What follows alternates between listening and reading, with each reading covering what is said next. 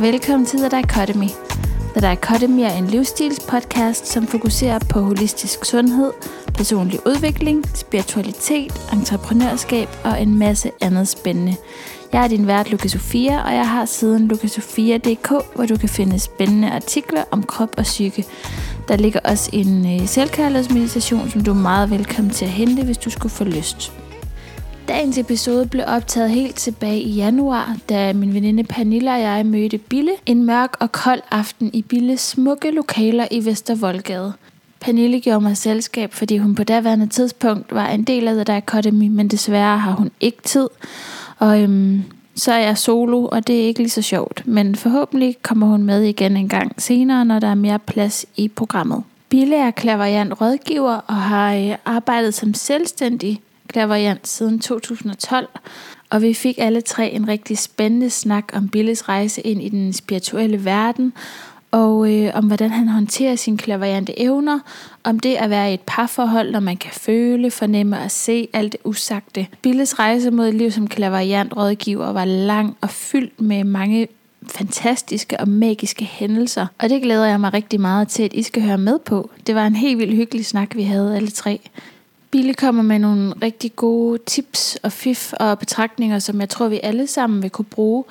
Og så øh, kommer der en forklaring på, hvorfor han kalder mig en trådløs robotstøvsuger, og Pernille får også et indblik i, hvor øh, Bille opfatter hendes udvikling. Du kan finde Bille på Instagram, hvor han hedder bille underscore dk, og på Facebook hedder han klaverjant rådgiver Flemming Bille, og hans øh, side hedder flemmingbille.com. Og så without further ado, velkommen til Flemming Bille.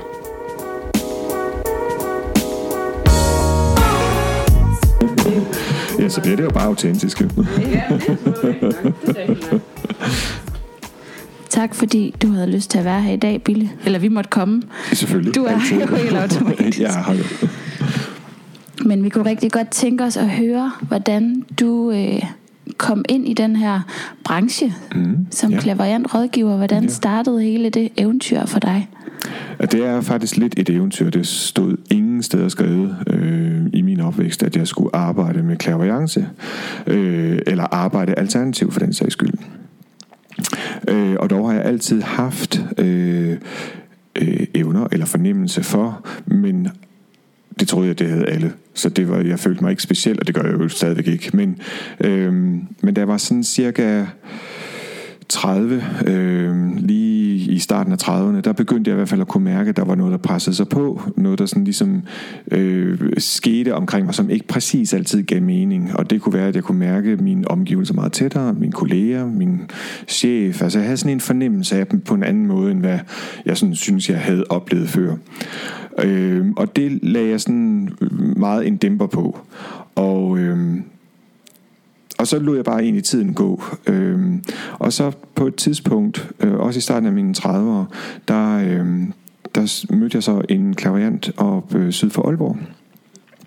Og hun forklarede nogle ting for mig, eller hun fortalte mig nogle ting, blandt andet om, at jeg ville øh, møde en, øh, en kæreste, at jeg ville tage til København i forbindelse med et jobinterview, at jeg ville få jobbet, og jeg ville komme ud og arbejde på vandet igen. Jeg havde arbejdet til søs, men jeg ville ikke arbejde på samme måde, som jeg havde gjort igen. Og det var sådan, eller gjort før.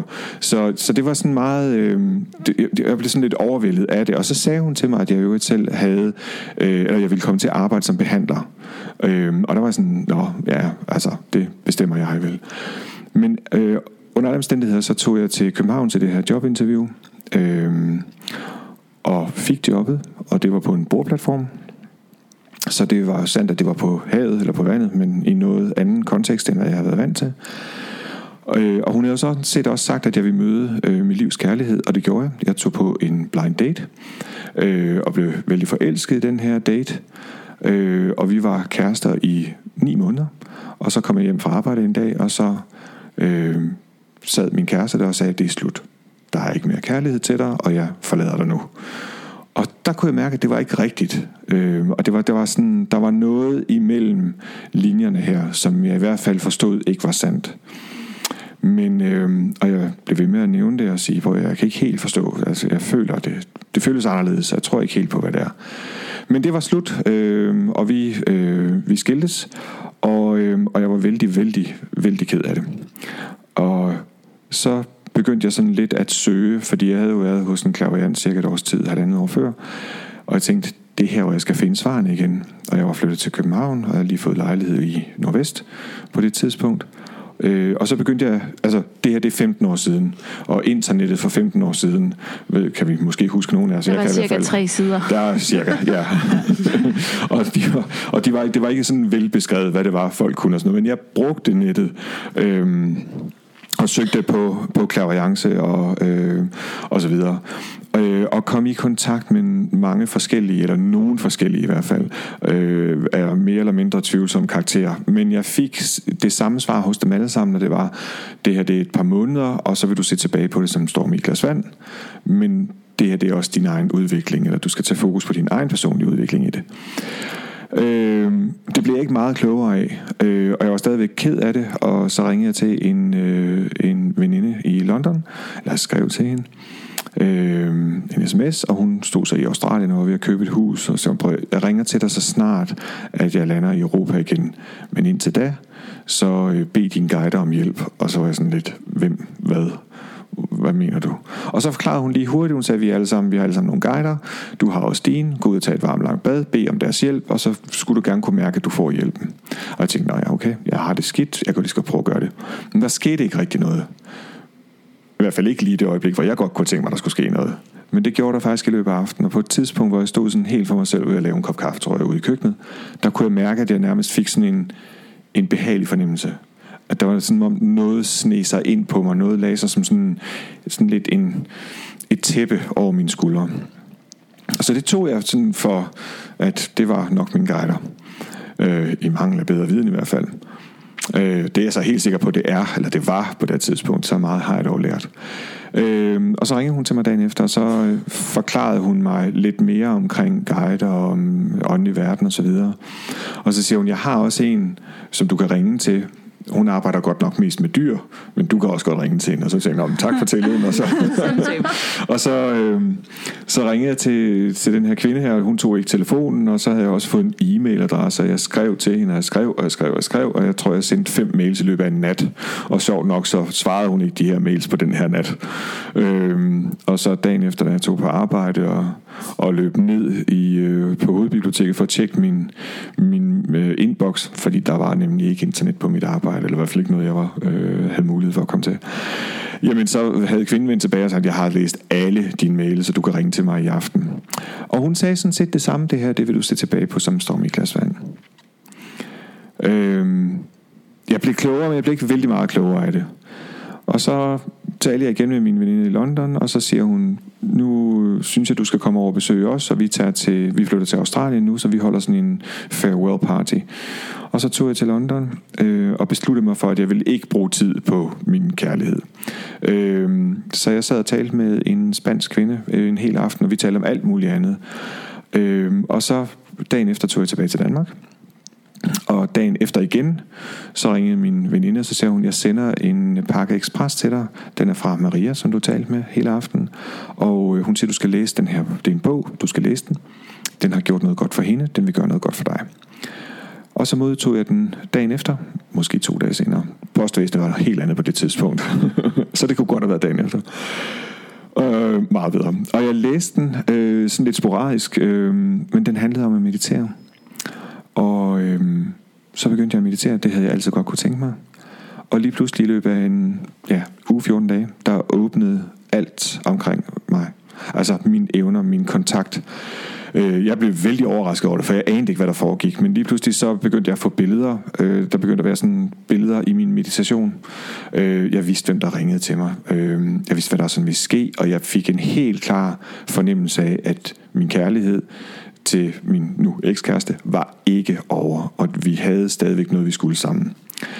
Øh, og det gav mig sådan lidt blod på tanden i forhold til at søge. Øh, og det skal så lige siges, at når jeg mediterede, så blev der ved med at være en person, der kom mig i møde hele tiden. Jeg så masser af mennesker, som jeg kendte, når jeg mediterede. Men der var en person, en kvinde, en lille, rund, barmfager, øh, rødhåret kvinde, som blev ved med at præsentere sig øh, for mig, når jeg mediterede. Og jeg kunne ikke se hendes ansigt. Jeg kunne bare se hendes figur. Og jeg, jeg troede, at det var en af min mors veninder, men jeg vidste også godt, det ikke var det. Men så jeg søgte videre i det her, øh, den her branche, den her verden. Kom i kontakt med, ja, det var en anden veninde fra Aalborg, der ringede til mig og sagde på, at min svigerfar lige blev uddannet healer. Han vil gerne hele på dig. Han boede meget tæt på, hvor jeg boede. Så tog over til ham, og det var en voldsom god oplevelse. Virkelig helt out of this world. Aldrig prøvet sådan noget før. Og så siger han, men der er noget mere, sådan så. Det har lige, jeg har lige et, øh, en, som jeg synes, du skal møde, og hun er ved at tage en uddannelse som klaviant. Øh, og hun bor i Lyngby, og nu ringer jeg lige til hende og spørger, om jeg må give dit, hendes nummer videre til dig. Og det, øh, så hende øh, fik jeg sådan kontakt med, og hun gav mig sådan en læsning, som det hedder, øh, en klaverance, og så sagde hun, du har evner også, du kan godt noget. Nu kigger jeg lige på dig og ser, de er på vej i, eller de er i udvikling. Og sådan lidt, nå, det var, synes jeg var spændende og så videre. Og så kom min farmor igennem som afdød, og hun beskrev hende fuldstændig og beskrev nogle situationer, min farmor og jeg havde haft sammen, og sammen med familie. Det er ikke noget, man bare kunne finde på, og hun kendte mig ikke, så, så jeg var sådan, det var jeg overgivet til. Og så havde jeg igen søgt på nettet og, og fundet ud af, at, øh, at der var noget, der hed Klaverjanceskolen på Ørnevej, øh, også i Nordvest. Og der tog jeg over til et arrangement, de havde et par dage senere. Og så tænkte jeg, jeg må hellere gå ned og sætte mig bagerst i lokalet, det er mest safe. Øh, og så sad jeg der, og, øh, og så havde de sådan en, en det hedder faktisk platformsklaverance. Det vil sige, at alle studerende de sådan ligesom kommer op og giver beskeder ud til publikum. Og der var ret mange faktisk. Men hende, der skulle præsentere dem, var Gertrud Ballon, som var en lille, øh, rund, barmfager, rødhåret kvinde, som var en af Danmarks bedste øh, klaveriante. Og øh, jeg var ved at sluge hele første række, fordi det var, eller for rækken foran mig i hvert fald, fordi det var jo hende, jeg havde set i mine billeder, da jeg mediterede. Og så tog jeg mod til mig i pausen og spurgte, om jeg kunne tale med hende, når det hele var over, og det gjorde vi så. Og så spurgte jeg hende, hvad, hvorfor hun optrådte i mine billeder, når jeg mediterede. Og så kiggede hun på mig, og så sagde hun, men det er jo dig, der skal finde ud af. Og så gik jeg jo sådan lidt slukket derfra. Men i hvert fald så blev det sådan starten på, at jeg tænkte, jamen det skal jeg jo så finde ud af. Og der sker en vældig mange ting for mig lige nu. Så jeg bliver nødt til at tage fat i det. Så øh, jeg ville egentlig gerne på hendes uddannelse, og jeg blev, søgte også om optagelse, og jeg blev også øh, hvad hedder det, fundet egnet. Men jeg skulle finde pengene til det, og, og det havde jeg ikke lige. Så jeg lå det sådan lidt ligge, øh, og tænkte, det må jeg tage fat i, når det er, at at jeg kan, når jeg har råd til det osv. Og, og så brugte jeg kvinden, som øh, arbejder med dyr, og hende ringede til et par gange, og hun guidede mig, og så siger hun, prøv om et øjeblik, om et par dage, så har du en kontakt til din kæreste igen, eller til din ekskæreste. Øh, det bliver på en henvendelse, så det er ikke dig, der henvender dig, men du får en henvendelse. Og du skal bare agere sådan og sådan og sådan, og du må gerne invitere på et måltid mad. Og det gik faktisk, som hun sagde. Der kom en kontakt, Øh, og det var faktisk et spørgsmål på, om jeg kunne hjælpe på noget uddannelsesmæssigt, som, som min nu ekskæreste havde kastet sig ud i. Jeg sagde, det kan jeg godt. Og så sagde, vil du ikke lige, hvis du kommer ud, så kan jeg hjælpe, vil du blive at spise? Og sådan, ja, det var fint. Og så gik der igen lidt, du ved, vi havde sådan lidt sporadisk kontakt og, kontakt, og jeg kunne godt mærke, at der var noget mere her. Vi var ikke færdige med hinanden. Og så jeg brugte kvinden igen, og jeg kan desværre ikke huske, hvad hun hedder. Men øh, jeg brugte hende igen, og så guidede hun mig helt, og så sagde hun på, at der kommer en kontakt igen. Og nu bliver I altså fysiske. Ikke det behøver at ende med noget som helst, men det er bare, det kan være, at du skal massere skuldre eller nakke eller et eller andet noget. Og det er fint nok, og når du sådan ligesom er i gang med det, så skal du egentlig bare gå. Så skal du bare forlade ikke blive, bare forlade. Så tog det alt sammen meget ind og gjorde præcis som det var. Øhm, og der i der kunne jeg mærke, og det blev faktisk til, at det er sådan, uh, jeg har øm i nakken, kan du ikke lige massere mig? Og så det blev det faktisk til. Og så, da jeg var sådan i gang med at massere, der kunne jeg godt mærke, at det her, det kunne godt udvikle sig til noget mere. Og der var jeg sådan lidt godt. Jeg havde fået at vide, at jeg skulle tage afsted. Så jeg sagde ikke noget, bare inden, nu smutter jeg. Og så øh, kan jeg huske, at jeg hele vejen hjem på cykel fra Valby til Nordvest var bare sådan lidt, nu må det godt være, nu skal det simpelthen være. ja. øh, og så gik der en uge, og så fik jeg en henvendelse igen fra min ekskæreste der, sådan, ah, om jeg kunne hjælpe en gang til, at der var sådan noget, lige skulle sættes på plads og opsætte på computer og så videre. Så jamen, det kan jeg godt. Øhm, og så spiste vi, og så sad øh, han der ved siden af mig, og så siger han, jeg tror altså, jeg har fortrudt. vil du overveje, om vi kunne blive kærester igen? Og det sagde jeg så, ja, det kunne jeg godt overveje. og så sagde jeg, og det vil jeg faktisk meget gerne. Og vi er gift i dag. Øhm, yeah. øh, og ja, yeah. øhm, så det er, det er sådan 15 år siden. Og øhm, men jeg kunne ikke slippe tanken, eller det, de fortællinger, jeg har fået fra forskellige klaverianter, og fra hende i Lyngby, og fra damen, der kun hjalp dyr osv., mm. om at jeg selv havde nogle øh, evner.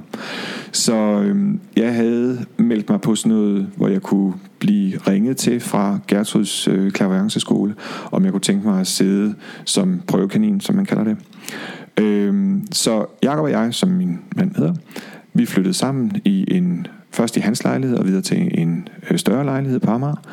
Øhm, og da vi havde boet der et lille stykke tid, øhm, så ringede de fra Klaverianceskolen og spurgte, om jeg kunne komme med øjeblikkelig virkning, eller med øjeblikkeligt, fordi at øh, der var nogen, der havde øh, de havde glemt at møde op, så de havde brug for, at jeg lige kom. Og øh, jeg sad hos en først, en vældig dygtig ung mand, som stort set fortalte mig, han kunne genfortælle hele mit liv fra start og til det øjeblik, hvor jeg sad hos ham. Øh, så han var ikke så meget sådan fremadrettet, men mere på, hvad jeg havde oplevet. Og det var spændende, øh, og han havde ret. Og så flyttede jeg over til den næste, som var en kvinde, og hun var sådan, du må ikke sige noget til mig, du må ikke afbryde, du må ikke spørge endnu, før jeg siger til. Og så sagde hun nogle ting, og hun sagde, at hun startede faktisk meget specifikt med noget, som kun jeg vidste. Det var kun mig. Og det var noget, der var sket med mig inden for de sidste, jeg vil sige, to-tre dage. Øh, og der, vil sige, der, der, bliver vældig, der fik jeg en vældig stor respekt for, hvad den her verden kan. Det var så spot on, at det var, altså, det, det var næsten lige før, jeg var sådan, at jeg blev helt lammet ved det. Og så sagde hun noget bagefter, hun fortalte en hel masse ting sådan fremadrettet, og så kigger hun på mig, løfter sådan blik og kigger på mig, og så siger hun, inden for det næste halve år, så sidder du i min stol. Og så kunne jeg så ikke holde tilbage på længere med den der sådan, øh, at jeg ikke måtte spørge. Så jeg siger, hvordan får jeg råd til det? Og så sagde hun, jeg sagde, du ikke måtte spørge.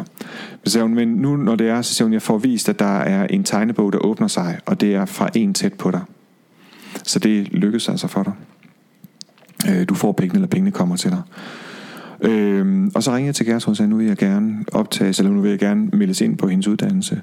Og sagde, hvornår tror du det bliver? Øh, og det her, det var i juni, tror jeg. Og så siger hun, det er august, du kommer med på næste hold, det er jeg sikker på. Og så tænkte jeg, nu skal jeg lige finde 40.000 eller 30 eller hvad det nu var. Øhm, og det kunne jeg ikke. Jeg kunne simpelthen ikke, jeg kunne, jeg kunne ikke, der var ikke nok i min opsparing, og der var ikke sådan, du ved, der var ikke de penge.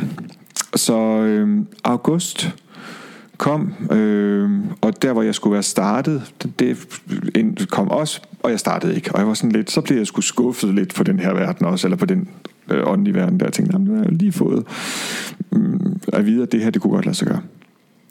Så der går cirka en uge mere, og så kommer jeg gående på strøget, og så ringer min mor til mig. Hun bor oppe i Aalborg. Og så siger hun, øh, sæt dig lige ned, jeg har noget at fortælle dig. Jeg siger, jeg går lige på strøget, jeg er ude og hente noget frokost, så bare tal.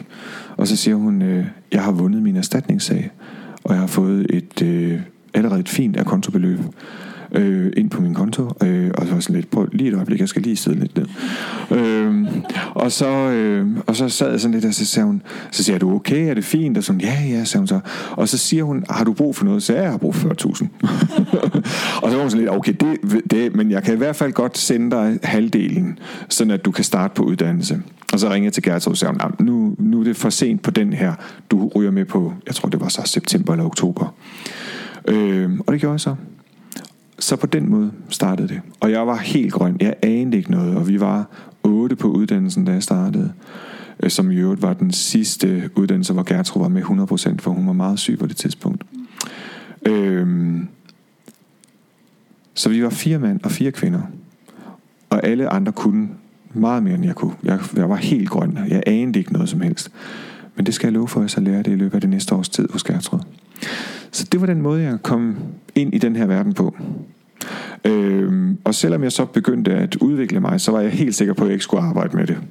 Det var før, faktisk først, da Gertrud på et tidspunkt hævde mig til side, og så sagde hun på, at jeg aldrig nogensinde sagt det her til hverken en klient eller til en studerende før. Du skal arbejde med det her. Og så var jeg sådan lidt, ja ja, det er vi to om at bestemme. Men øh, hun fik jo ret. Her sidder du. Her sidder jeg. Har du lyst til at sætte ord på, hvad for nogle emner du snakker mest om med dine klienter? Ja, øh, det jeg mest kommer ind på, der, der faktisk, jeg vil sige, der er mange forskellige emner, men det som der stort set altid er, det er arbejde og kærlighed. Og altid kærlighed. Uanset hvad, altid kærlighed.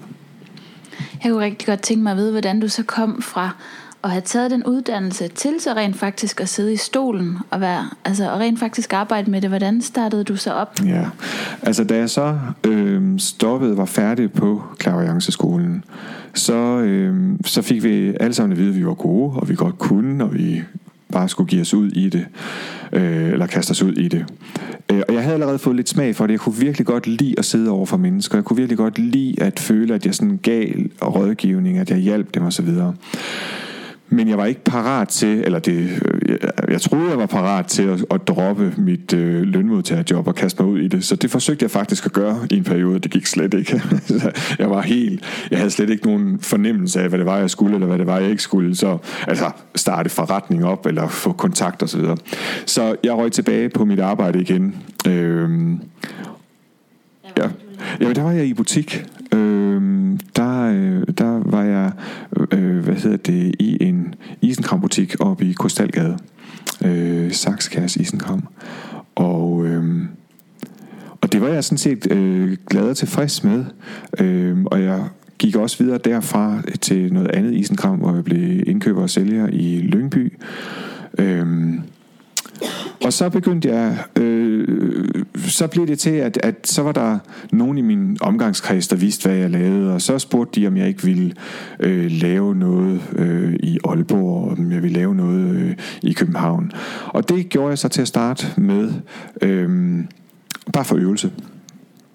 Så jeg lavede en hel masse øh, læsninger og klaviancer øh, for min egen øvelse, altså bare for at komme i gang, for at holde det ved lige osv. Og så så på et tidspunkt, så begyndte det at være, at jeg sådan øh, kom mere i kontakt med det, mere og mere. Og på et tidspunkt var jeg også sådan lidt, nu, nu ved jeg ikke rigtigt, om det var sjovt. Altså jeg havde lige en periode, hvor jeg tænkte, det er altså ikke sjovt længere. Øhm, og så holdt jeg en lang pause i det, og så begyndte det at kalde på mig igen. Øhm, og så kunne jeg godt mærke, at nu var det, nu skulle jeg til at begynde at tage mig sammen. Nu skulle jeg begynde at, sådan at, at, at beslutte mig for, hvad det var, jeg ville med det her. Og, øhm, og på et tidspunkt, så fik jeg mulighed for at, øh, at arbejde sådan lidt mere intenst. Jeg arbejdede ikke så mange øh, timer i Lyngby, øh, i den boliginteriørbutik, hvor jeg var i. Øh, så jeg havde noget, noget mere tid til mig selv, og så besluttede jeg mig for, at nu skulle det være. Nu skulle jeg begynde at skabe noget. Og så var jeg i Lyngby i fem år, og jeg kan huske, min daværende chef spurgte mig den dag, jeg startede, hvor er du om fem år? Så sagde han, der er selvstændig. Og det passede næsten stort set. Øh, så for seks år siden, første i første for, ja, det var i 12, der øh, sprang jeg ud som selvstændig. Og alt arbejde indtil da havde mere været sådan en øvelse, men nu, nu turde jeg godt sætte nogle, nogle beløb på. og det var vældig grænseoverskridende. Øh, så det gjorde jeg. Øh, og så arbejdede jeg hjemmefra i øh, en lille års tid. Øh, og så rykkede jeg herind i Vestervoldgade. Lige bag Rådhuset. Jeg kunne godt tænke mig at vide, øhm, dine klienter, er det meget varierende, om de kommer gentagende gange, eller om det er enkelt gange, og er der en speciel målgruppe? Jeg arbejder stort set med øh, klienter fra... Øhm, altså jeg arbejder faktisk med børn, men helt klart, min tilgang hjem til børn er helt anderledes, end når jeg sidder med voksne.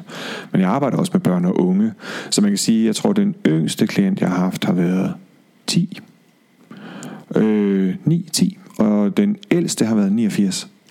Eller var 89. Altså. Ja.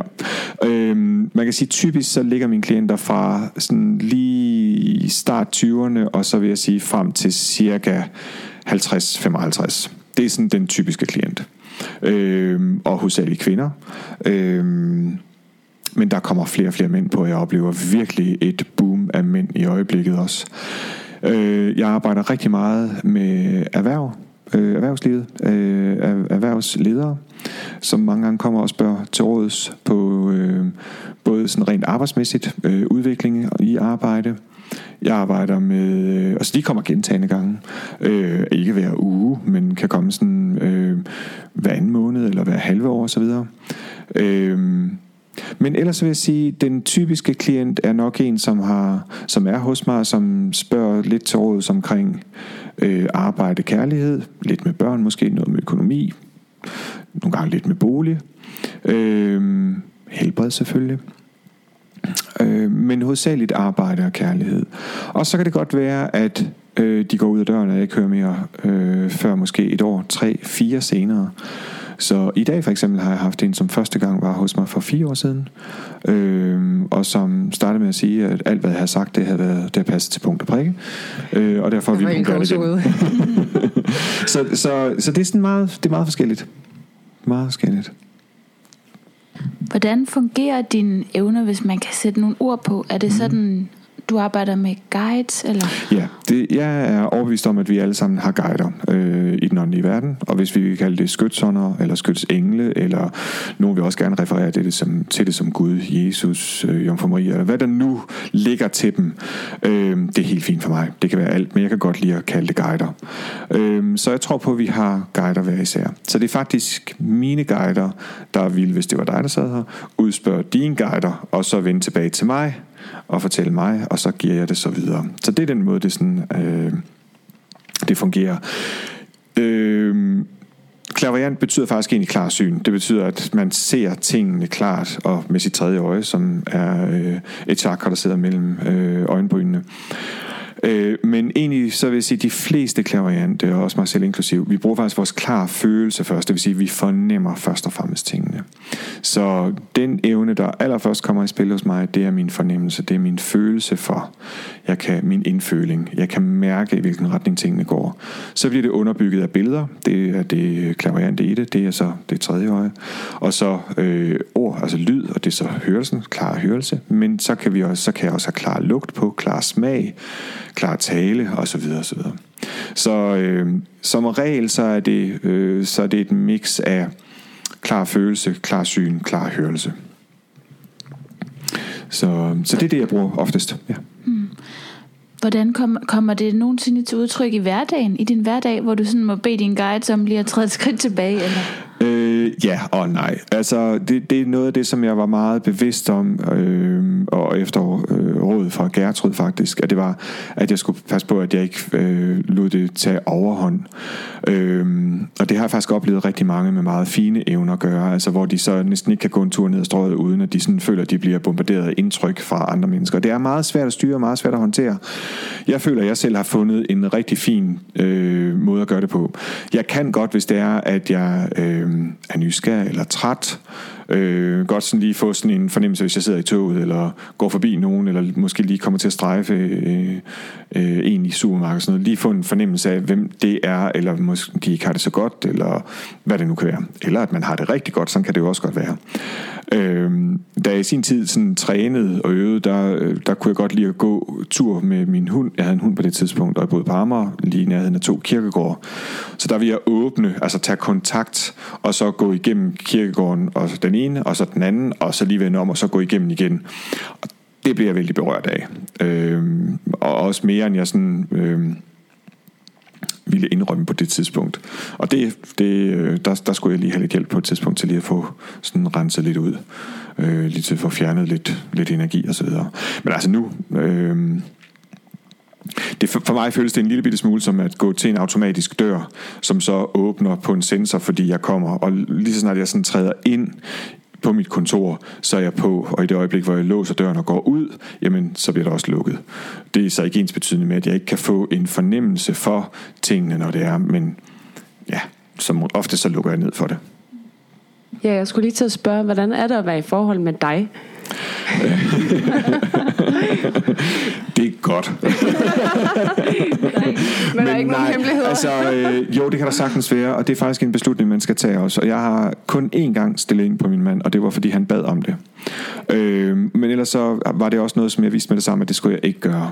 Jeg, skulle ikke, jeg skal ikke begynde at undersøge på den måde, om, øh, om hvad kan man sige, om han er utro, eller om han bruger for mange penge, eller, og det gør han, eller noget andet. Men, men øh, fordi så vil det være et ulige, øh, altså så vil det være et, et, et forhold i ubalance, og det, det, vil, det vil der ikke komme noget godt ud af overhovedet. Men da han skulle til sin eksamen øh, for Danmarks Designskole, der, øh, der spurgte han mig aftenen inden, øh, tror du det kommer til at gå godt? Og der, det vidste jeg, det havde jeg vidst i langt stykke tid, at det ville det, og så sagde jeg ja.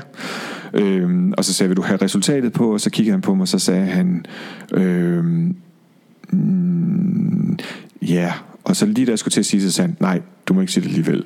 Øh, og jeg vidste, at han fik 12, og det fik han. Så, øhm, og der var han sådan, bagefter var han også lidt, var det det, du også fik at vide? Så ja, det var det. Så, og det tror jeg, han egentlig også godt selv vidste. Han havde et fantastisk godt produkt på det tidspunkt. Så, øh, så det, jeg bruger det egentlig ikke på, på øh, venner, familie og så videre. Og det er ikke helt sandt, fordi hvis de spørger mig om noget, så gør jeg. Min lillebror hjælper jeg i forhold til hans, eller har jeg hjulpet i forhold til hans øh, forretning. Øh, han har en forretning i Norge. Øh, og der er han nogle gange spurgt lidt ind på sådan, er det her en god forbindelse, eller er det her en god medarbejder, eller hvad det nu kan være. Og der har jeg lavet en aftale med ham om, at når, når han spørger, så kan jeg kun tage kontakt til hans forretning. Fordi i og for sig kunne han åbne, så jeg, jeg sagtens kunne høre om hans familie, og det har jeg måske ikke lige lyst til, eller det har jeg ikke lyst til. Og jeg tror heller ikke, han har lyst til, at jeg skal vide alt omkring hans forhold, eller hans børn, eller hvad det nu kunne være. Men det kunne jeg reelt godt. Så du kan simpelthen adskille det? Altså det på nogen, ved nogen, der kan jeg, ja. Der er også nogen, hvor jeg ved, at der, det, der skal jeg ikke gøre det. Der, der, jeg skal ikke tilbyde min hjælp overhovedet, nej. Det kan du fornemme inden? Ja, med venner og familie, ja. Det kan jeg godt. Ja, jeg har også... Øh, det er ikke lang tid siden, jeg afviste et familiemedlem og sagde, det går ikke. Det, vi er for tæt på hinanden, og det vil ikke være godt. Men så kunne jeg sende vedkommende videre til øh, en bekendt, jeg har. Så, så Tror du, det var en kundalini-rejsning, du oplevede dengang, at din... Det er en, det, ja, det tror jeg faktisk, det var. Uden at jeg måske... Ja, det tror jeg faktisk, det var. Jeg tror simpelthen, at jeg kom i et chok, som aktiverede nogle ting. Ja, så det tror jeg faktisk. Så det faktisk lidt hang sammen med det, du havde oplevet der? Ja. ja. ja. Mm. Så, øhm, så, og nu når jeg ser tilbage på det, jamen så var det en storm i glas vand. Men det var en, altså en fordel for min udvikling. Ja. Helt sikkert. Øh, og jeg skulle lige prøve at være i den, hvad kan man sige, følelsesmæssige kontakt for os at kunne være i stand til at give videre af den, når jeg sad med klienter. Mm. Så, så altså for mig giver det alt sammen meget mening. Ja, især hvis noget af det, du arbejder meget med, er kærlighed. Men kærlighed er fundamentet, grundlaget for alt, så ja, det er det. Mm. Udover at rådgive, så underviser du også. Vil ja. du sætte nogle ord på det? Ja, jeg har øh, jeg kører nogle workshops, øh, både her og i Aalborg. Det startede faktisk i Aalborg. Jeg er fra Aalborg. Øh, så øh, øh. dobbelt af. Øh, så det, det var, jeg ved ikke om det var naturligt, men det, det var i hvert fald der, hvor det begyndte, og det, der startede det også meget med klienter, og Øh, og jeg har en kammerat deroppe, som var vældig god til at hjælpe mig i gang. Øh, han er frisør, og frisører de har bare et netværk og et snakketøj, som gør, at det, det er bare en god reklame. Øh, eller de er, kan blive en god reklamesøjle for en. Og det var han, og tak for det. Og han ved godt, hvem han er. Øh, og, og, øh, og så, øh, så blev det bare til, at, at en klient derop sagde, prøv at høre, du skal da holde et foredrag, og kunne du ikke tænke dig at gøre det her? Og, og det har jeg så gjort nogle gange i Aalborg. Og så udviklede det sig så også til, at jeg holdt nogle, øh, eller holder nogle kurser og workshops. Øh, og nu er det næste skridt, det er så, at jeg starter uddannelse op her. Øh, forhåbentlig i maj måned. Så der, øh, der bliver det min uddannelse. Så, ja, klaverant rådgiver. Øh, men ellers så tilbyder jeg workshops, øh, og det er sådan weekend workshops, hvis vi mødes her eller i Aalborg, øh, sådan en lørdag morgen, og så øh, igen søndag, og så nogle timer frem. Og så er det mig, der guider og underviser flokken. Øh, og det er meget forskellige typer mennesker, der kommer. Øh, I alle forskellige øh, brancher, eller fra alle forskellige brancher. Og typisk er det jo nogen, som ved, at de godt kan noget, har en god intuitiv forståelse og gerne vil udvikle på det, og nogen har det med i deres arbejde, og ved, at de modtager beskeder på en eller anden måde, eller i hvert fald arbejder intuitivt, og vil gerne bare være dygtigere. Og så tager jeg lige sådan et gennemsnit af flokken og tænker, at jeg arbejder meget, jeg underviser meget intuitivt, så jeg, øh, jeg, jeg laver ikke noget øh, planlæggende på, jeg planlægger ikke noget på forhånd. Jeg tager bare kontakt i flokken, og så tænker jeg, godt, det her det er det, vi skal gennemgå, og så lærer jeg dem lidt om at tune ind, altså komme i kontakt med energien og mærke energien og, øh, hvad kan man sige, sandheden i det, man øh, hører. Øh, og så videre og så videre. Der er også lidt en del meditation i, og der er lidt healing i, og så videre. Så, så går vi ud og får lidt frokost, så går vi tilbage og arbejder lidt igen. Det er meget hyggeligt. Mm. Har du nogensinde oplevet at være sådan helt totalt galt på den? Ja. Er der, er der en eller anden ja. sjov situation? Er der en sjov situation? Nej, sjov. der er måske mere en, øh, en sjov situation. Øh, ja, altså behøver ikke være sjovt. Nej, jeg vil sige, der har faktisk, jeg vil sige, der har nok været, det, jeg vil næsten mere kalde det en tragisk situation, mm. faktisk. Øhm, jeg var egentlig ikke gal på den som sådan, men det, som jeg oplevede, kunne jeg simpelthen ikke få mig selv til at sige til den person, der sad over for mig. Og det skulle jeg have gjort. Øhm, og det har jeg fortrudt. Men jeg tænker også, at når man er i en branche som min og arbejde, så skal man også lære af det. Øhm, jeg tror stadigvæk på, at personen havde en god oplevelse hos mig. Øhm, men jeg ville også ønske, at jeg ligesom har sagt tingene lidt mere klart og tydeligt i forhold til, hvad det var, der efterfølgende skete. Mm. Og så videre. Altså, det er jo mig, der skal sidde og tolke på, hvad jeg oplever omkring det mennesker, der sidder overfor. Så øhm, øh, ja, jeg kan godt fejltolke. Jeg kan godt sige tingene øh, anderledes, men jeg vil, ikke, jeg vil ikke sige som i voldsomt galt på den som sådan.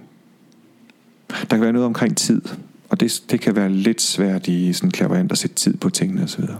Men, øh, men egentlig så er det jo nok faktisk mest min klient, du skal spørge, om jeg har været meget gal på den. Men det jeg får tilbagemelding på, der er det faktisk, at jeg er meget konkret, meget præcis. Nu nævnte du, at du har arbejdet med børn. Øhm, er der en forskel i forhold til voksne og børn? Ja, ja. ja ja helt sikkert. Øh, børn er bare meget mere umiddelbare at tage imod og giver tilbage og så videre med det samme. Og jeg har ret mange øh, børn, unge øh, med angst eller stress, øh, som jeg så hjælper i samtale og og så, ja, så får vi også en snak. Så det er, egentlig, det er lidt på en anden måde. Jeg mærker bare efter, hvor det er, de står henne. Jeg fortæller dem ikke, hvad de bliver til, eller, men jeg fremhæver måske faktisk nogle af deres gode kompetencer, og sådan, sådan, ved du godt, at du kan det her? Ved du godt, at du egentlig skal stole måske på dig selv? Eller det kan være meget sensitive børn, som egentlig har en fin intuition, og siger, prøv det er faktisk ikke, det er ikke dårligt, det er ikke dårligt at være sensitiv, det kan faktisk bruges som en styrke, og tage lidt udgangspunkt i mig selv. Så det bliver jo ikke som sådan en klaverjance på dem, men det bliver jo stadigvæk, hvor jeg bruger mine evner på dem. Og det har jeg en oplevelse af, at de har vældig god øh, gavn eller glæde af. I hvert fald er der nogle af dem, der kommer tilbage. Så, din, øh, så det varierer meget med dine klienter i forhold til, om det bliver en rådgivning, eller en coach, eller om det bliver en ja, ja, ja, ja. Altså jeg, har, jeg, jeg kalder det rådgivning, og jeg er også uddannet coach. Og jeg tror jeg, eller jeg ved, og det er egentlig også det, jeg planlægger, og det er også det, jeg gerne vil. Jeg bruger det meget coachende, rådgivende, terapeutisk, øh, mine evner. Så det, det er ikke så meget med, at du finder lykkens mønt, eller øh, du møder en mand i uniform, eller du vinder i lotto, eller ikke gør, eller hvad det nu kan være. Men det, der er jo også elementer af det i det, det er klart. Sådan helt lavpraktisk. Har du nogensinde mødt et spøgelse? ja. ja, flere gange. og jeg kalder det afdød. Det kan de bedst afdød. lide. Ja. Men ja, ja, flere gange. Undskyld afdød. Ja, det, det. Men ja, øh, ja, ja, det gør jeg jo stort set dagligt, når jeg tager kontakt, afdød kontakt. Det er jo ikke noget, jeg sådan, sådan reklamerer med på min hjemmeside, men øh, fordi at det på sin vis ikke rigtig hænger sammen med den, sådan, den coachende del af det, kan man sige. Men hvis jeg har en klient, som spørger, om, om der er beskeder, så tager jeg kontakt og ser det, og jeg underviser også i afdød kontakt. Øh, men ja, det gør jeg, og det gør jeg næsten dagligt, fordi jeg har en del af dem i mit eget hus. Så, øhm, så der er fin energi. Jeg er i hvert fald aldrig alene, det er helt sikkert. Har du prøvet at blive overrasket? Øh, ja, ja, ja, ja, bestemt. Øh, da jeg, øh, før jeg sådan helt... Øh, jeg var lige begyndt på min ferie i den her verden, og, og, og Jacob og jeg... Eller nej, det var faktisk lige før. Øh, og, og Jacob og jeg var lige flyttet på i lejlighed på Amager. Og der var jeg alene og var ved at sætte ting på plads. Vi var lige flyttet ind faktisk. Og der lige pludselig, der fik jeg øh, sådan en fornemmelse af, at, øh, at øh, der var en pige, der lige gik igennem mig. Og gav mig en fornemmelse af, at hun var de der sådan 10 11 år gammel, at hun øh, blond med flætninger, at hun havde levet omkring århundredeskiftet, øh, at øh, at hun gik i en blå og hvidternet kjole, og at, altså, du ved, bare sådan, hun gav mig en fornemmelse omkring sin personlighed, og hun var faktisk i lejligheden, indtil vi flyttede. Øh, og da vi fik hund, legede hun med hunden. Og det kunne jeg se på hunden, fordi hun sad nogle gange og kunne glo ind i en væg og kigge op og ned, som hun fulgte en bold og så videre. Ikke? Var sådan et, altså nu var det en lidt skør hund, vi havde, men alligevel. øhm, det var ikke undskyldning. Nej, det var det ikke her. Det var det bestemt ikke. Men var der, var der et ønske om at bevæge sig videre, eller er det, var det ligesom en form for aftryk? Nej, hun var bare, øh, nej, hun var der, og hun, hun ville ikke videre, så hun kunne bare godt lide at være der, og hun, jeg tror, hun blev, hvad hedder det, jeg tror, hun blev betaget af mig. Altså, her var der en, hun kunne kommunikere med. Så... Det er spændende, det her. Blev du aldrig overvældet? Jo. Jo, for fanden. Jo. Det bliver man nødt til. Altså, øhm, Gertrud sagde altid til os øh, øh, under uddannelsessessionen, husk altid på, at når I sidder med en klient, så er det selvterapi. Det er jeres egen selvterapi. Alt hvad I oplever, I ser videre til klienten, tag det ind og let være jeres udvikling. Det er et meget godt råd, synes jeg. Øh, men jo, selvfølgelig bliver jeg overvældet, og selvfølgelig bliver jeg også øh, øh, følelsesmæssigt overvældet. Altså, jeg kan sidde sammen med en klient, som har mistet kone og barn. Øh, klienter, som har mistet henholdsvis bror og søn, øh, og skal sidde og vejlede dem. Jeg kan også sidde med nogen, som har kæmpe succes, eller som har arbejdet på succes, og som får den, eller øh, øh, som en af øh, mine allerførste klienter, som da jeg sad med ham viste, han, øh, øh, jeg genfortalte for ham, at han havde haft en problematisk opvækst, og hans mor og, og hans forhold var dårligt osv., og det øh, bekræftede han så. Og lige pludselig hører jeg, at hans mor øh, dør inden for kort tid, øh, og det skal jeg jo så forsøge at formidle til ham. Jeg kan jo ikke bare stoppe og så sige på, at din mor dør nu om tre måneder. Så, så jeg sagde til ham, at øh, hvis der var noget, han stadigvæk følte, at de ligesom skulle øh, igennem, altså de skulle tale ud om, så var det en rigtig, et rigtig godt tidspunkt lige nu. Og jeg sagde til ham, øh, jeg tror endda, jeg sagde, på det, der er rigtig godt modtagelse på det, en rigtig god modtagelse på det, en god energi på det. Øh, og det takkede han for, og så ringede han til mig efter et halvt år, så sagde han, at øh, jeg ved ikke, om du vidste det, men da du sagde det til mig, men det gav så god mening, og jeg tog fat om de ting sådan, med min mor, som jeg godt kunne tænke mig, at vi skulle tale om, og så døde hun øh, en, nogle måneder efter. Og, men der, der følte jeg, der var jeg afklaret, der havde vi ligesom fået lagt lagt øh, tingene på plads imellem os osv. så. Og så var det jo en rigtig fin, så er det jo rigtig fint. Så på den måde kan jeg godt blive overvældet også. Øh, og når tingene bare lykkedes, altså når det lykkes. Så når det lykkes for den øh, kvinde, som, som jeg tror er ved at opgive på at blive insemineret, og sige, prøv at du bliver simpelthen nødt til at gøre det. Altså, du, du skal prøve igen. Og som så melder tilbage og siger, at hun er faktisk gravid, og melder tilbage og siger, nu har hun født en søn, og, og så videre. Altså, sådan nogle ting, der, der så, så jeg, man kan sige, min dagligdag, der gennemgår jeg alt fra fra dyb smerte, smerte til vældig høj energi og stor glæde osv. Så, videre. så, øhm, og så kommer jeg lidt rundt i verden. Jeg arbejder også på Skype og på telefon. Og så lige før I kom, var der et opkald fra Kyberen om en tid, og i morgen skal jeg en tur til Japan på Skype. Så, så det, der, er, der er sådan, jeg synes jeg bestemt, at jeg har en vældig interessant hverdag. Men den er også lidt alene. Sådan det. Jeg møder mange, men jeg også, jeg sidder her selv. Men det kan jeg godt lide. Jeg kan godt lide det. Selskabet. Bliver du aldrig, vil det så sige, at du aldrig føler, at du bliver mødt på den måde, du kan møde andre mennesker? Og det føler jeg helt sikkert. Det føler jeg helt sikkert, jeg er. Men, men man kan sige, altså, øh, det er mine klienter, de kommer ind, og de betaler for det at gå ud igen, og har ikke den forpligtelse, at de føler, at de skal vende tilbage til mig for at sige noget. Mange gør, og det er jeg glad for, fordi det giver jo mig sådan den der tro på, at jeg skal fortsætte osv. Jeg kan være lige så meget i tvivl, som alle mulige andre kan omkring deres arbejde. Så det er godt, når det kommer, det er godt, når jeg får den der øh, respons tilbage på det. Men altså, i langt de fleste tilfælde, der kan jo gå dagevis, øh, måneder, uger, hvor, hvor jeg ikke får en respons på det. Men der skal man være sådan, der skal man stole på det, man godt kan. Det kan man. Tror du, der er ved at ske sådan en form for større åbning eller større interesse? Eller Helt sikkert. Mærker du en Helt forskel? sikkert, ja bestemt. Helt sikkert. Øh, og bare da jeg, fra da jeg startede, altså bare på de seks år, som jeg har arbejdet med det her, der er der helt sikkert kommet flere mænd. Øh, en, en mere åbenhed omkring det. Man siger det, man taler om det. Øh, jeg bliver mødt af mennesker. Altså nytårsaften sad jeg og talte med en mand, som var sådan lidt, prøv at, jeg kunne godt tænke mig at sende nogle medarbejdere til dig. Det tror jeg fungerer bedre end en, øh, en, en, en business coach eller en psykolog osv. Det ved jeg ikke, men hvis, du, hvis de vil, så må du gerne tage kontakt, men det er ikke mig, der skal bestemme det. Sådan, ja, det er helt klart, det er meget mere frit nu. Og børn taler om det. Der er meget flere, mange flere børn, der bliver mødt med, at de har evner, og de ikke bliver skammet ud, eller du er underlig osv. Ja, helt sikkert. Hvorfor tror du, der er sket den ændring? Jeg tror, vi har behov for det. Jeg tror, der sker så mange andre ting i vores verden, som, kan, som vi på en eller anden måde kan have svært ved at forholde os til. Altså, hvem skulle nogensinde, da jeg voksede op, hvem skulle, hvem, hvis der var nogen, der har sagt til mig, at jeg sad glodende i en telefon nogle gange. Altså en telefon, som jeg kunne tage med mig oven i købet. Altså, jeg tror, der er så mange ting, som vi også skal forholde os til i vores altså sådan samfundsmæssige udvikling. Så det her, det bliver sådan noget nært. Det bliver noget, som er en anden følelse på osv. Så, så, og så er det bare, hvis jeg skal sige det, så, så tror jeg, at vi skal igennem det her for at blive en bedre menneskehed. Altså det tror jeg virkelig. Hvad er det, vi skal igennem? Øh, udvikling. Det er det, vi skal igennem. Det er udvikling. Det skal vi igennem. Der ligger noget der, og vi skal bare lære at komme i, tilbage til kontakten, men på sådan en lidt mere højteknologisk måde, tror jeg. Det, er ikke, det handler jo ikke om, at vi skal sige nej til alt, hvad der foregår teknologisk, og på den måde sådan i, en, i den udvikling, men vi skal også bare have det nære med, altså følelsen med i det, altså kontakten til os selv. Vi skal ikke glemme, at vi har en kontakt selv. Og som jeg plejer at sige, at det er sådan noget, jeg selv hader at høre. Vi har jo alle svarene selv. Vi er jo født med dem. Mm. Og hvis vi søgte ind af, så vil vi også finde svarene. Men vi bliver lidt forvirret af den verden, vi er i. Mm. Men så kommer man til mig.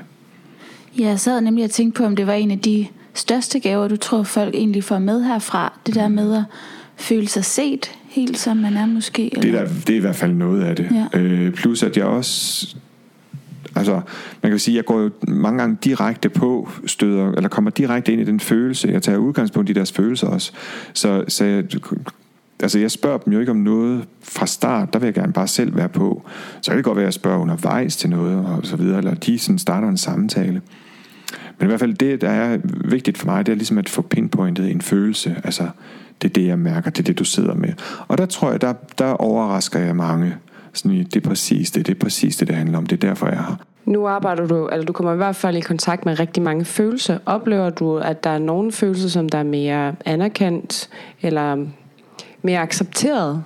Øh, der er i hvert fald sket en, hvad kan man øh, sige, en udvikling, en, en positiv udvikling, men på en, en, en sådan lidt negativ grundlag, kan man sige. Men øh, det er helt sikkert den der større accept af, øh,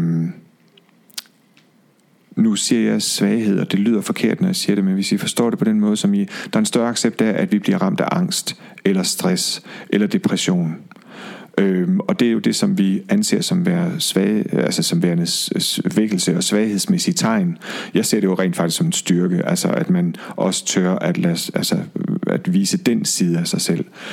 Men det er der i hvert fald kommet en større åbenhed omkring. Og der er jo rent faktisk også firmaer, som sender deres medarbejdere til mig, hvis det er, at de bliver ramt af angst eller øh, stress eller har noget depressivt osv. Så, så, så der er, det der er der i hvert fald en accept af.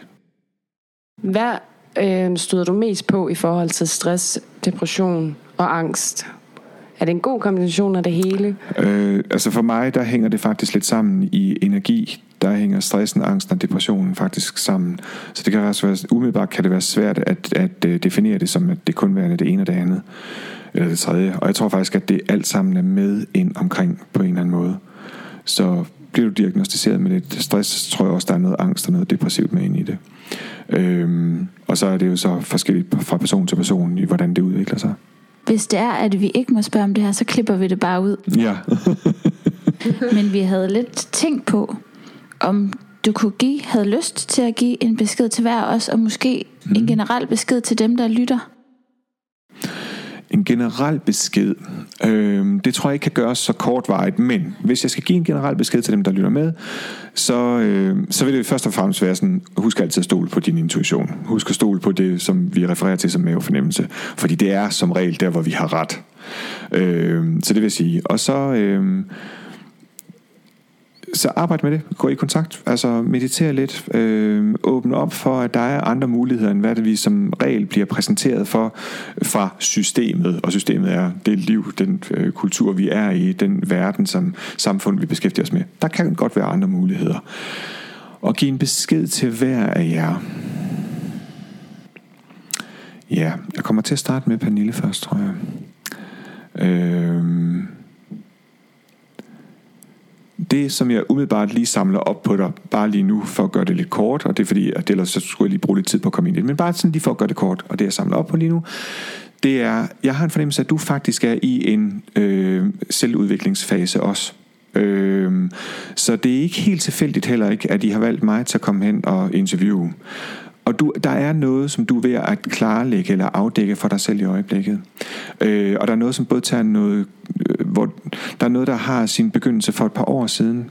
Så vi skal lige et par år tilbage, øh, og som du sådan ligesom er i kontakt med nu, og som der i hvert fald vil følge dig et stykke tid frem. Det har noget at gøre med også at finde sine styrker, sin ressource, og det, du er ikke helt klar på, hvem du er endnu. Giver det mening at sætte på den måde? Øh, men det er det, du er på vej til virkelig at udvikle. Og der er altså virkelig noget succes til dig i det her. Der, du vil finde dig selv. Du vil virkelig mærke, at du får en god kontakt indad. Altså virkelig til noget dybde. Tak. Jeg, jeg kan se på dig, det giver mening. ja, men øh, ja, det var ret spot on. Ja. Det giver rigtig god mening. Det er godt. Det er godt. Nå, Lukas, så er det dig. Øhm, Godt, så det, øh, for det, for det allerførste får I kontakt med det her, men det tror jeg, det kan man jo se, når man møder dig. Der er noget spralskhed, der er noget livlighed, der er noget, øh, du har noget historie, du skal fortælle. Du er en fortæller, du er helt sikkert en, som skal formidle. Du er en formidler. Og jeg tænker, at øh, jeg tror egentlig ikke, du er i tvivl om, hvad det er, du kan. Øh, jeg tror ikke præcis, at du har fundet kontakten. Forstår du, hvad jeg mener? Mm. Du ved udmærket godt, hvem du er. Du ved godt, hvad du kan. Du har været igennem de der, den der personlige udvikling, der gør dig i stand til det. Mm. Men jeg tror stadigvæk, du er lige på der, hvor sådan lidt, hvor er min kontakt? Lidt mm. som sådan en, en, hvad kan man sige, en øh, trådløs, øh, sådan en robotstøvsuger, du ved, der ikke rigtig helt har fundet sin oplader. Så, så du er lidt, du kører lidt rundt i cirkler nogle gange, ja. men du er meget mere ved at være i retning af dine oplader. Altså der, hvor det er sådan, hey, ja. Her er min kontakt. Og så må du endelig love mig at gøre noget ved den der formidling. Om det handler om at sætte ord på. Skriver du? Jeg vil skrive en bog. Godt. Fordi ja. det er der i, jeg mærker, det, det er der i også, at din oplader er. Det, ja. det er i, hvor du finder dig selv på en eller anden måde. Der ligger rigtig meget identitet øh, omkring at skrive og formidle på den måde. Mm. Tak. Så det vil sige, I begge to, I er begge to rigtig godt med, I er godt på vej, men på hver jeres måde. Mm. Men det kan heller ikke være tilfældigt, at det er, det er jer sammen, der laver det her, for I supplerer hinanden super godt. Nej, slet ikke. Ja. Og for to år siden, eller to og et halvt år siden, der var vi sammen i Østtimer, hvor der simpelthen der skete bare, ja, ja. det var simpelthen startskud til. Eller det var en magisk tid. Ja. Pissehård, men magisk. Ja.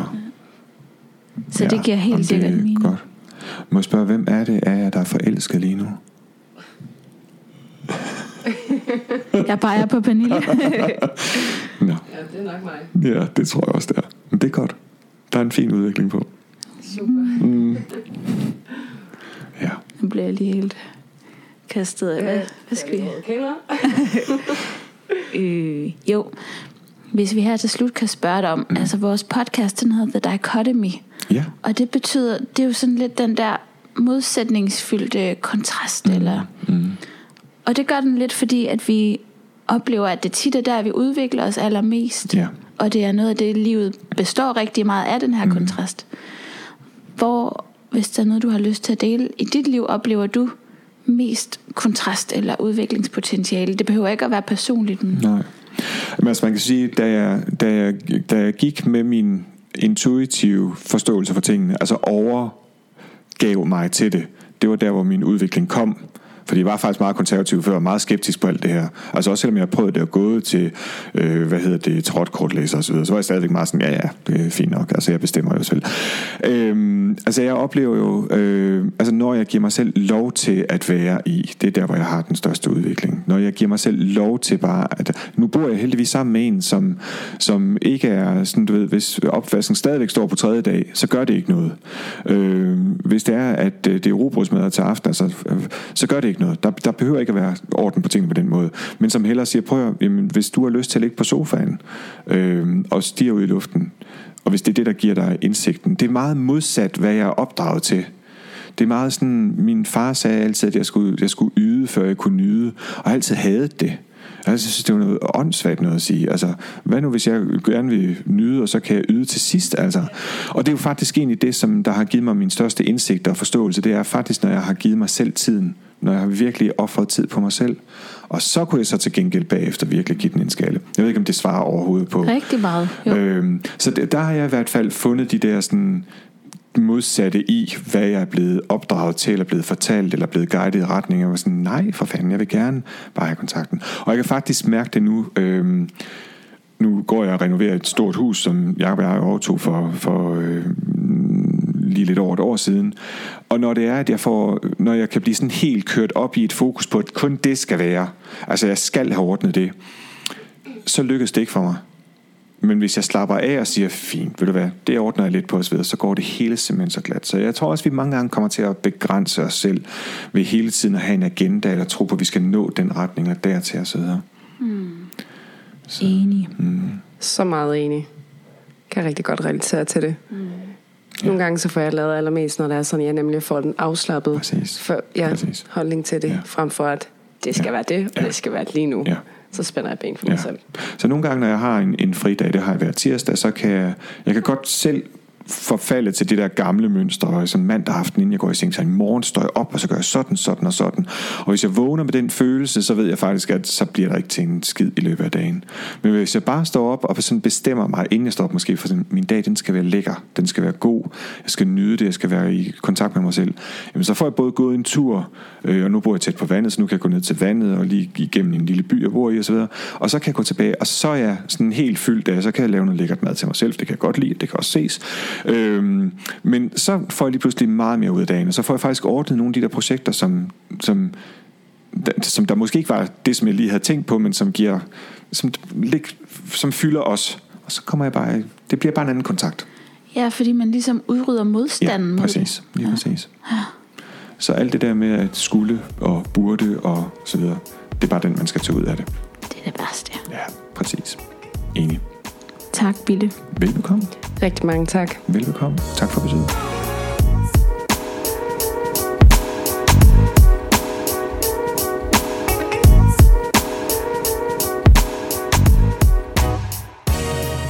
Tusind tak, fordi du lyttede med. Jeg håber, at du tager rigtig god hånd om dig selv, fordi jeg tror meget på, at vores fornemmeste opgave, det er at elske os selv så meget, vi overhovedet kan, og på den måde har vi plads, overskud, lyst til at sprede kærlighed videre til andre. Ha' det så dejligt, og hej då!